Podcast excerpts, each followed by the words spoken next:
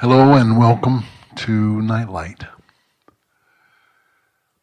It's a sad thing when a person becomes aware that they are losing the capacity for wonder. And that's even sadder when they mistake this change within them as being a sign of progress or maturity. Those who have completely lost the capacity for childlike awe may look behind them as it fades away and soothe the pain by convincing themselves that they are finally growing up. Some who are hindered by the brokenness in themselves as well as by the brokenness of the world around them may even come to believe that all that they once might have seen as wonderful was really only their silly, naive, childish ignorance. But now they understand it was all just silly nonsense. They take refuge in what they think is the logic of reductionism. Oh, that was nothing but, and then you fill in the blank. As the mystery of magic and the world uh, of the invisible real fades from their imagination, they're left with what they think are just the cold, hard facts. They steel themselves with this false idea that they are at least brave enough to face reality as it is. And even though they will have no reason, therefore, to hope for any ultimate goodness, they will continue to buck themselves up with the self congratulatory false comfort that it is better to live with the hopeless truth than to take comfort in hopeful lies. This assumes that truth has still some ultimate meaning in their eyes, yet in such people's minds they never seem to see the contradiction in their thinking. They claim they are just embracing what they call the truth as if that idea is commendable, but refuse to acknowledge higher truths that they cannot reduce down to the size of their own psyches, and so they reject. The child gives way to the adolescent, and then the adolescent gives way to the young adult, who no longer wonders, but only wanders.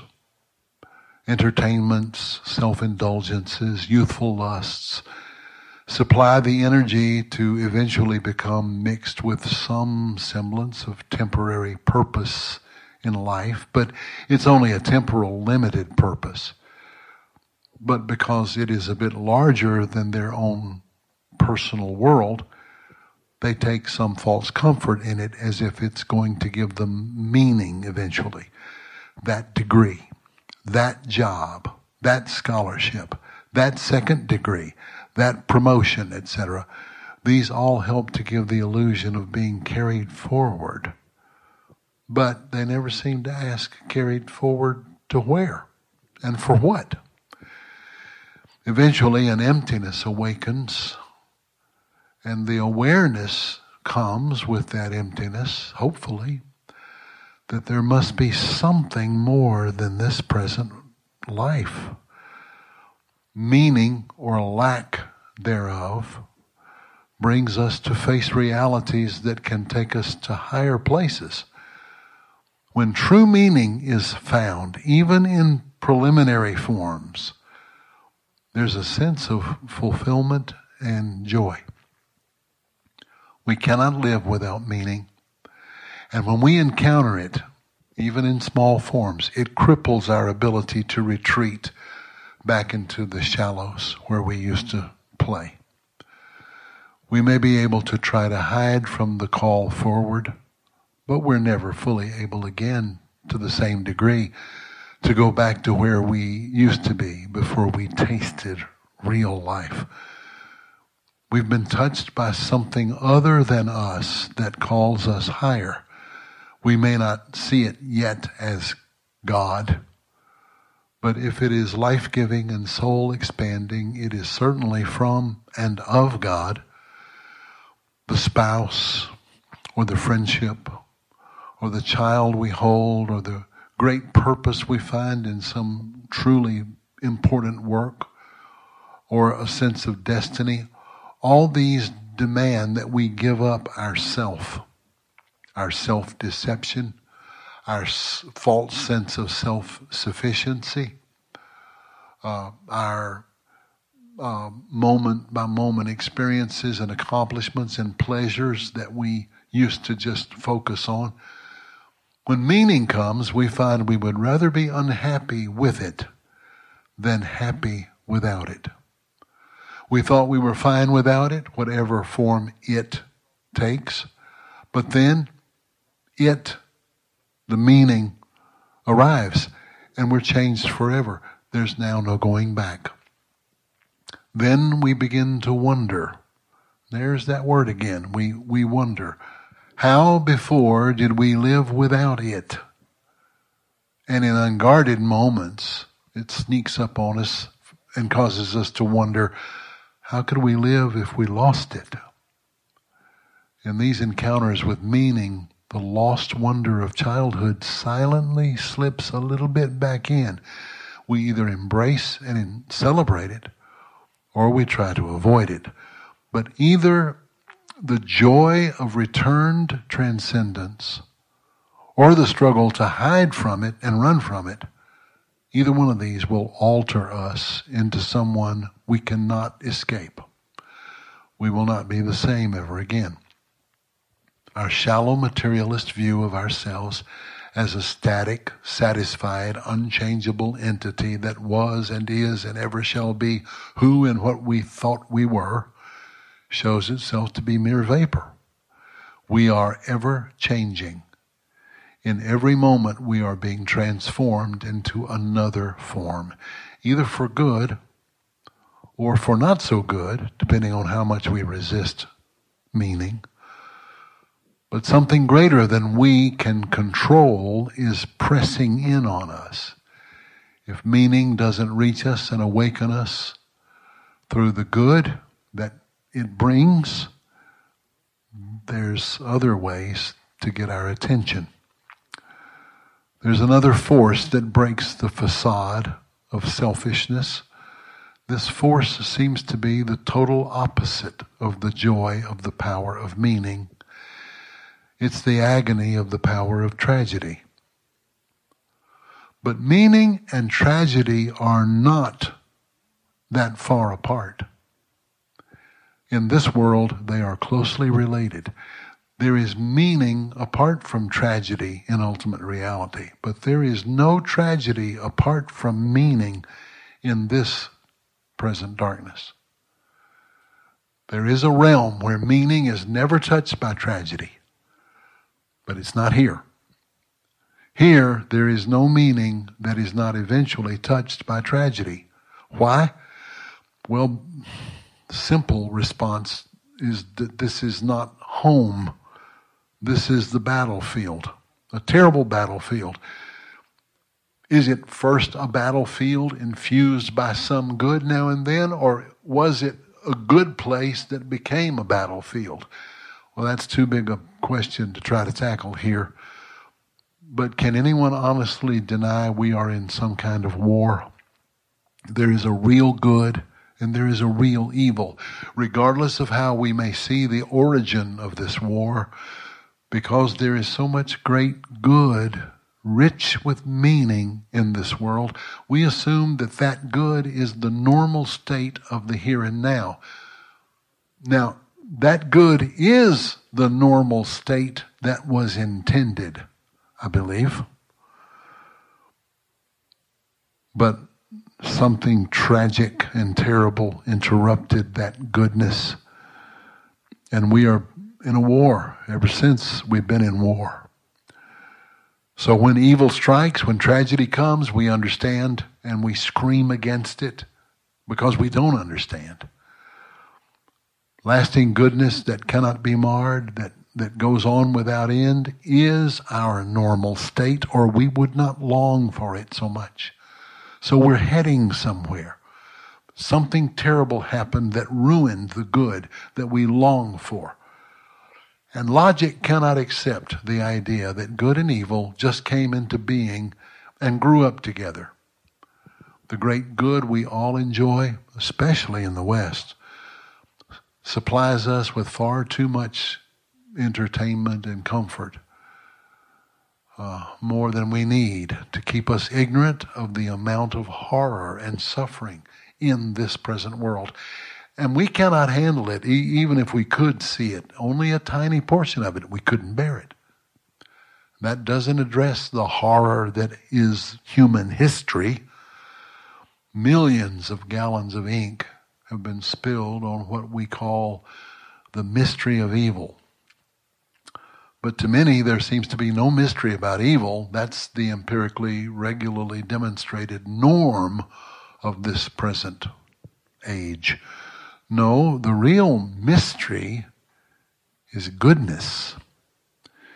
In the face of all the hellish insanity of evil, we might try to list here from where and how is it that goodness can even survive, much less thrive, and even more so, sometimes conquer? When tragedy eventually strikes, even after we have thought we have triumphed in goodness, we naturally respond to its horror, first with shock, then with grief. And if we're willing to get past the triumphalism as well as the grief and the suffering, we eventually will settle into another kind of wonder.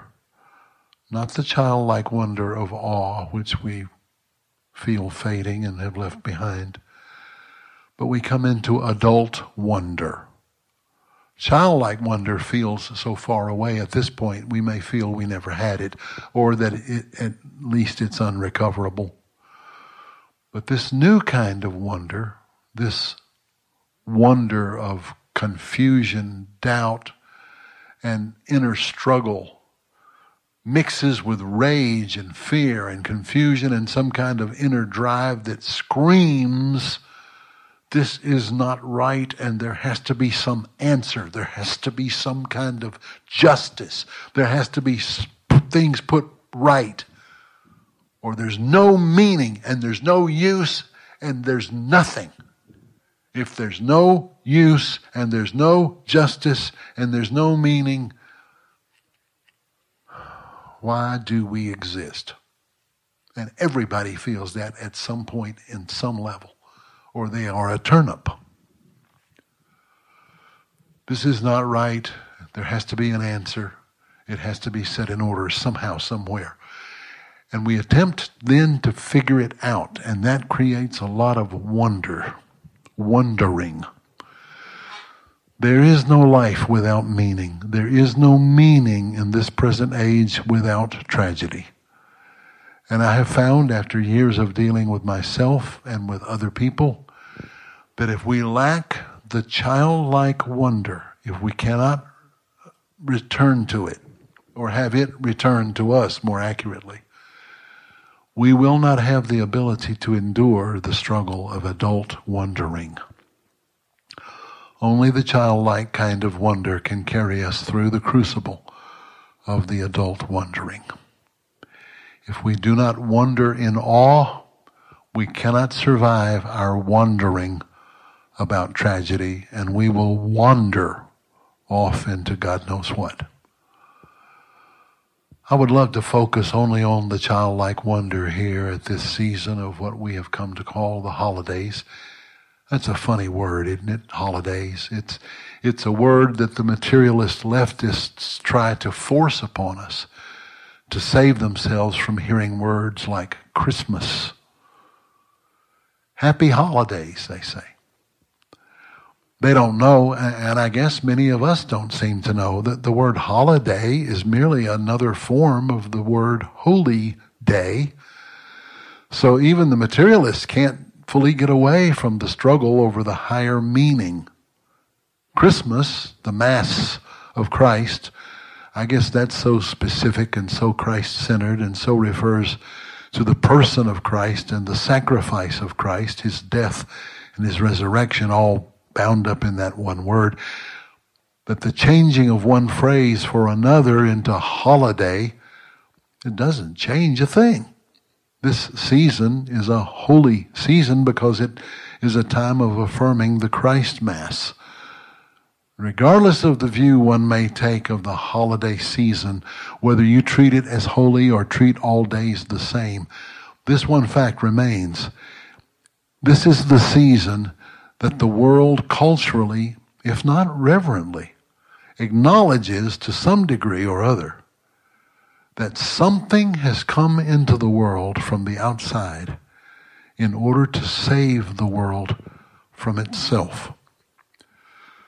And so, even, even in its most shallow forms, the, the searching for joy, the longing for fellowship and togetherness and family, all, all that points to the meaning that the holy day originally intended. In 2004, there was a film released called Crash based on several true life incidences. By the way, this movie is not to be uh, confused with the 1996 uh, David Cronenberg film, which was a piece of demonic garbage. Please don't get these films confused. The 2004 film Crash took place in Los Angeles in the Christmas season when 16 different storylines all converge stories of racism, sexism, bigotry, sadism, loneliness, cruelty, injustice, bullying, lust, and sin induced accidental tragedies of seemingly random, unconnected individuals who all crash into one another during the Christmas season. A scene in the film's conclusion shows the snowless California skies beginning to shower the dirty streets with an impossible snowfall. The scene shows a manger scene crash as the near miraculous snow begins to cover the city. And the message, whether they realized it fully or not, the message seemed to shout there is no hope for us unless something greater and higher and better than we are descends into our sick, selfish, hate filled world. We are utterly lost. Even the one good guy that you think is the hero ends up no hero. As his own self righteousness reveals his fallen inability to do the right thing, it's obviously not an easy film to watch. It's painfully telling us the truth, the well known truth that we ignore. We're totally hopelessly wrong. And we will wrong each other over and over, and we cannot change or save ourselves. And if left to ourselves, we will create hell in and for each other. This is not a film that is on anyone's favorite holiday movie list, but it may tell the single most important truth that this season was meant to communicate. Meaning is the only remedy for tragedy. And some tragedies, you will not be able to find any meaning in it because evil is meaningless. So the only hope in the face of such tragedy is an ultimate meaning that can only come from another world into this world. It is the only power that can save us from ultimate tragedy. Ultimate meaning is the only power that can save us from ultimate tragedy. And ultimate tragedy is that which is horror and cruelty and suffering that has no meaning. Even, even the Jewish sufferers in Auschwitz could manage to survive digging holes and doing work for the Nazis. But it's when the Nazis, out of just sheer demonic cruelty, would have them dig a hole and then fill it, and dig a hole and then fill it, then dig a hole and then fill it, that at some points, uh, men uh, and women would throw themselves on the electric fence to escape the meaninglessness of evil. The ultimate tragedies in our private lives take many forms, as many forms as there are individuals. And some of us have suffered far, far more than others of us. No one can hear another's tragic story and not be both shaken at what they hear and moved in some way. Even those who seem untouched are maybe the most afraid. So they don't want to, to show that they have any feelings. We hear how certain people have suffered and we, we identify with them. We all know what it's like to think as we hear certain unbearable stories of loss or evil injustice. That could be me. Or worse, that could happen to someone I love. There's no counseling or pill or diversion or vacation or change of scenery or experience that can heal unhealable evil ultimate tragedy can only be absorbed by a greater tragedy that can then transcend the tragedy by greater meaning. And that is the Christ Mass.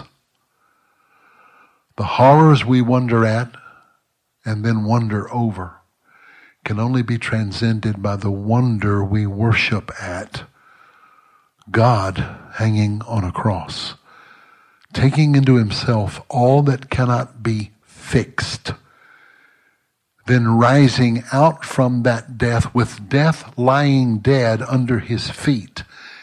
And unless we tell that story of the Christ Mass at Christmas, we're really only literally sounding brass and tinkling cymbals or jingle bells our Merry Christmas will be as hollow and meaningless as the vast and ever increasing stack of materialist junk that piles up every year with increasing banality.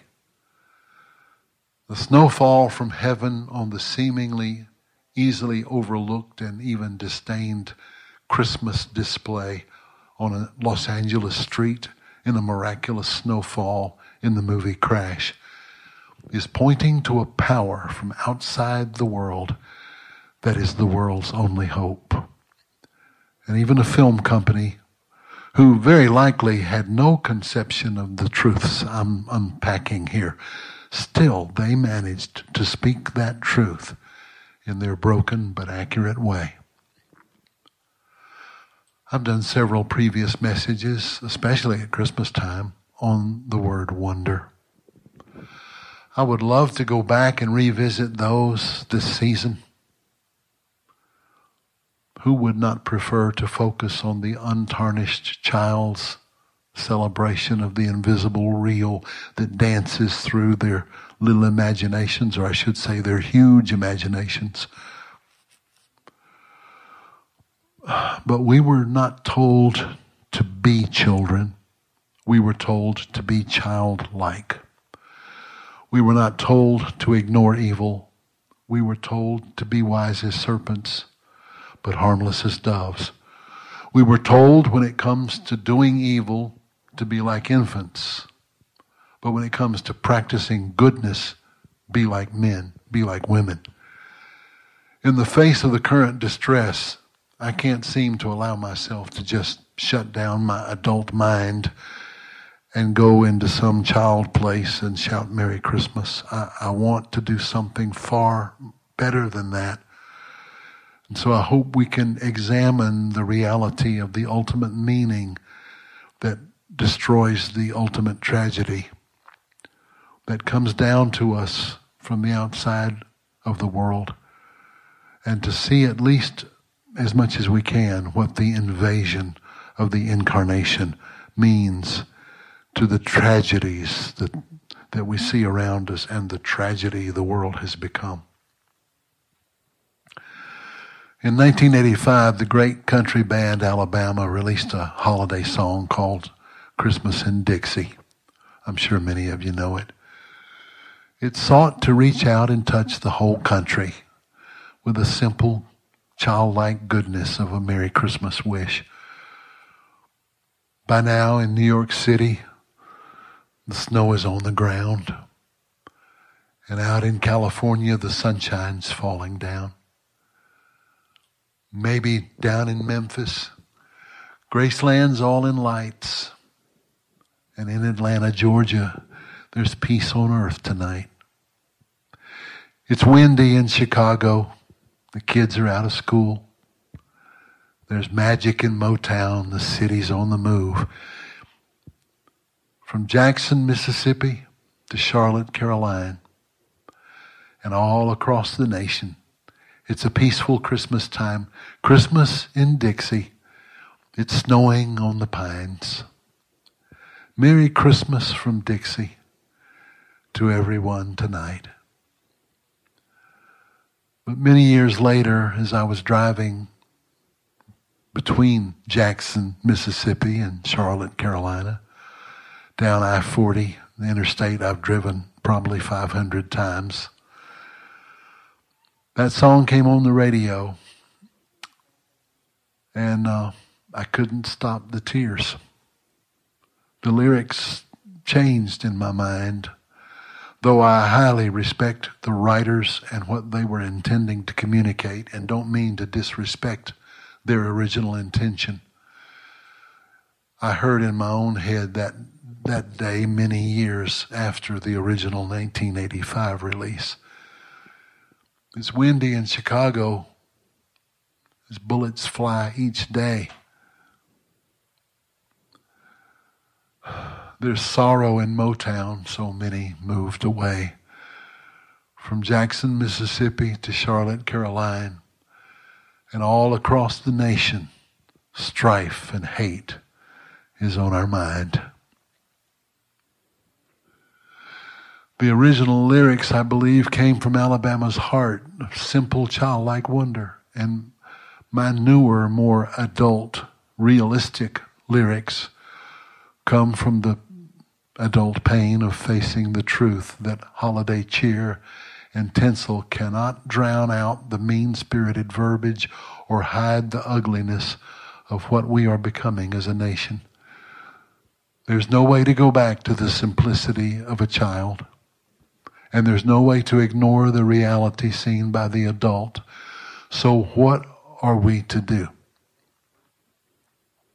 There's a third way, and it has to be taken by all of us. That's the way of the adult that faces the evil as it is, then rises uh, above it and goes up above it, above the facts of evil, above the details of the headlines and the news broadcasts and the falseness of many of those so-called broadcasts or so, so-called news broadcasts and to re-engage with the childlike wonder that can only be done in worship, in prayer, in sacrament, and then in intercessory authority. We, we move out of that place, seated above, enthroned with our sovereign God and King, and we move out from that place of ultimate meaning, and then we become conduits of that other, that higher power, which alone has the ability to answer the heart cry of the movie Crash, to make it snow where snow is impossible. There was a song many years ago. I beg the pardon of the author because I never knew who wrote it, but I only heard it once and remembered it almost completely. It said, I once read in a poem when snow covers the earth, that it hides the world's scars and gives nature new birth. And that when a soul turns from sin to the Lord, that forgiveness like snow covers them evermore. And somewhere, somewhere, it's snowing. We have to see with supernatural eyes we cannot live as mere mortal men and women. We must take seriously the words of Scripture that tells us who we are now, where we are seated now, and what we can do now to bring the kingdom of God on earth. What does it mean when we talk about peace on earth? When I talk about the kingdom of, of God coming on earth and us bringing the kingdom, some people think, well, that's almost blasphemous. We can't bring the kingdom. Only God can bring the kingdom. He brings the kingdom. Oh, yes, only God can bring the kingdom. And how does He do it? Through me and you. You hear it bannered about this time of year. Peace on earth, peace on earth. Well, what's, what's the relationship of Christmas and peace on earth when there is so little peace on earth? Luke 2 tells us the story. We all can quote it. The angel of the Lord appeared to the shepherds, and the glory of the Lord shone all around about them, and they were very afraid. But the angel said to them, Don't be afraid. Look, I bring you good news of great joy, which will be to all people. For unto you is born this day in the city of David the Savior, who is Messiah and Lord. And you will find this Savior, Messiah, and Lord lying in a manger, wrapped in swaddling clothes of the poverty stricken. He didn't say that, but that's the fact. Then, contrasting these two pictures, suddenly there appeared with that angel a multitude of the armies of heaven, praising God and saying, and we all can quote it, can't we? Glory to God in the highest and peace on earth, goodwill to men. And we don't have really a clue what that means. And some translations say, Glory to God in the highest and on earth, peace and goodwill to those who show goodwill, or various other kind of clumsy forms of it. I, I, I don't I don't want to pretend that I know better than great scholars who have wrestled with this for years, but when I read their commentaries, they just leave me empty. They leave me dead on the inside. What it's saying is the glory of God in the highest heaven, the, the most high God, has come down to you, and you will find him wrapped in swaddling clothes, lying in a manger. The Most High God has come down to you and is living with you. There's an invasion from outside your world who made the world and has now come into the world and, and as a result of him coming, there is going to be shalom on the earth because the goodwill of that's in God's heart toward the earth is, is going to penetrate it and ultimately bring not peace on earth. The, we, we talk about it like it's the absence of war, the absence of strife. Well, that's part of it, but that's not what that's not what God's talking about when he uses the word peace. Shalom is absolute fullness of being, wholeness, and, and fulfillment of purpose, destiny, and joy. All of that is what's going on in this glory to God in the highest and on earth. Shalom toward all men. Some translations sadly say, well, it's peace to them who, who have a good will. Peace on those who have a good will. Not, men don't have good wills. We've already established that fact. The goodwill comes from outside, from outer space. The goodwill comes from the highest heaven. That's where the goodwill comes. And what's the goodwill coming to do? It's not God's will that any should perish, but that all come to repentance. That's, that's the goodwill. That's the good news. Not, not goodwill toward those who have goodwill.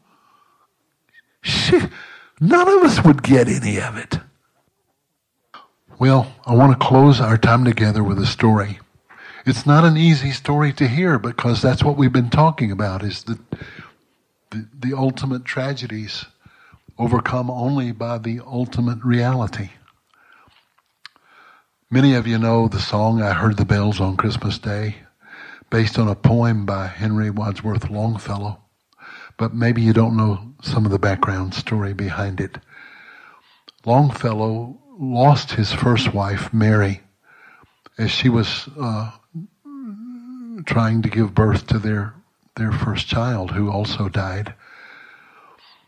Later on, he married his second wife, Fanny, and they had six children. Of those six children, Charles, the oldest, sneaked away in uh, the beginning of the Civil War. Uh, so, at a time when Longfellow is at his peak of uh, success and notoriety, uh, he goes through the pain of finding his son has gone away to war. But two years later, something far more agonizing occurred as his wife was cutting one of the children's hair hair uh, she snipped off some hair and wanted to keep it as a keepsake and took some some sealing wax uh, melted it by the fire and was in the process of making a keepsake out of the hair when sparks or something caught her dress on fire. You, you don't need me to tell you what dresses uh, in that day, the bulk of them, the, the, the difficulty of getting in and out of clothes like that. She was engulfed in flames in a matter of seconds.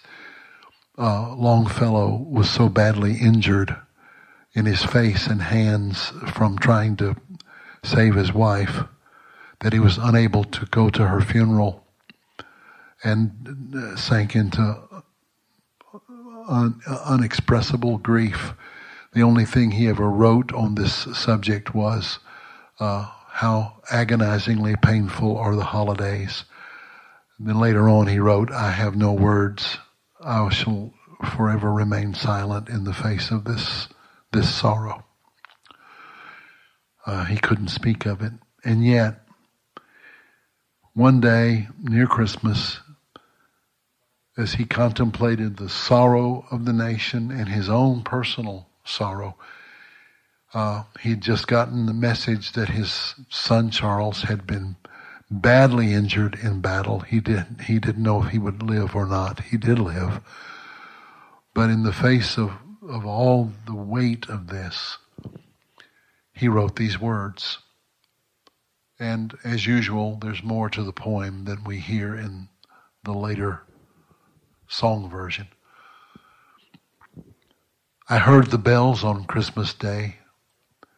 Their old familiar carols play, and wild and sweet the words repeat of peace on earth, goodwill to men and thought how, as the day had come, the belfries of all Christendom had rolled along the unbroken song of peace on earth, goodwill to men. Till ringing, singing on its way, the world revolves from night to day, a voice, a chime, a chant sublime of peace on earth, goodwill to men. Then from each black accursed mouth the cannons thundered in the south, and with the sound the carols drowned of peace on earth, goodwill to men. It was as if an earthquake rent the heartstones of a continent and made forlorn the households born of peace on earth goodwill to men. And in despair I bowed my head. There is no peace on earth, I said. For hate is strong and mocks the song of peace on earth, goodwill to men. And then somewhere, deep inside of him, where the kingdom of God dwells in all of us who belong to Jesus, he reached below the pain and sorrow.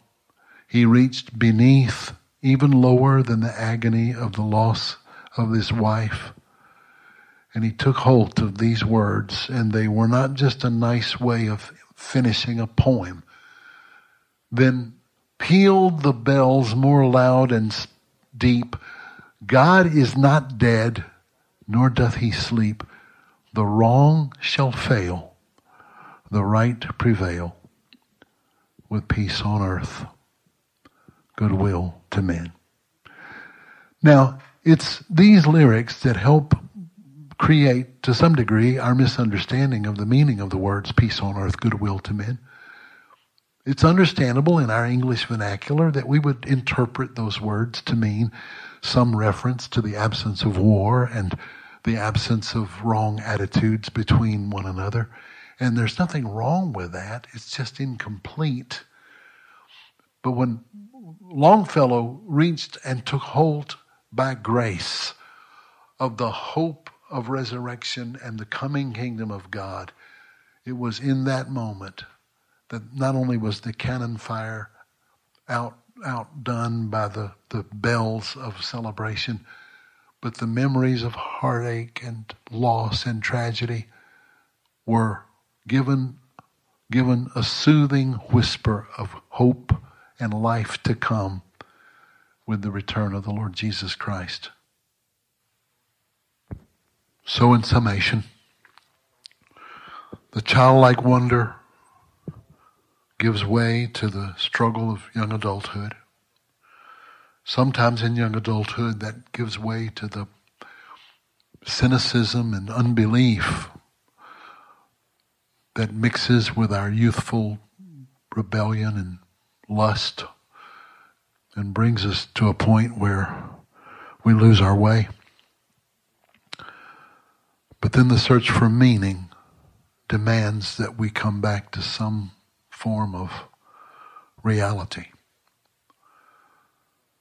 But the only way above, when we've had to say goodbye to childhood and we've had to wrestle through the struggles of young adulthood, and we come to that place in life, for some older, for some younger, but we come to that place where we, we, we we go from childlike wonder to wondering what life's about. There is a third place.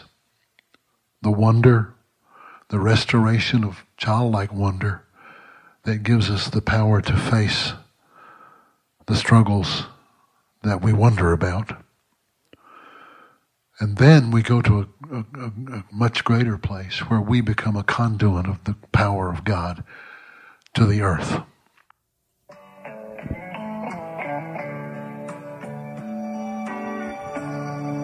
By now in New York City.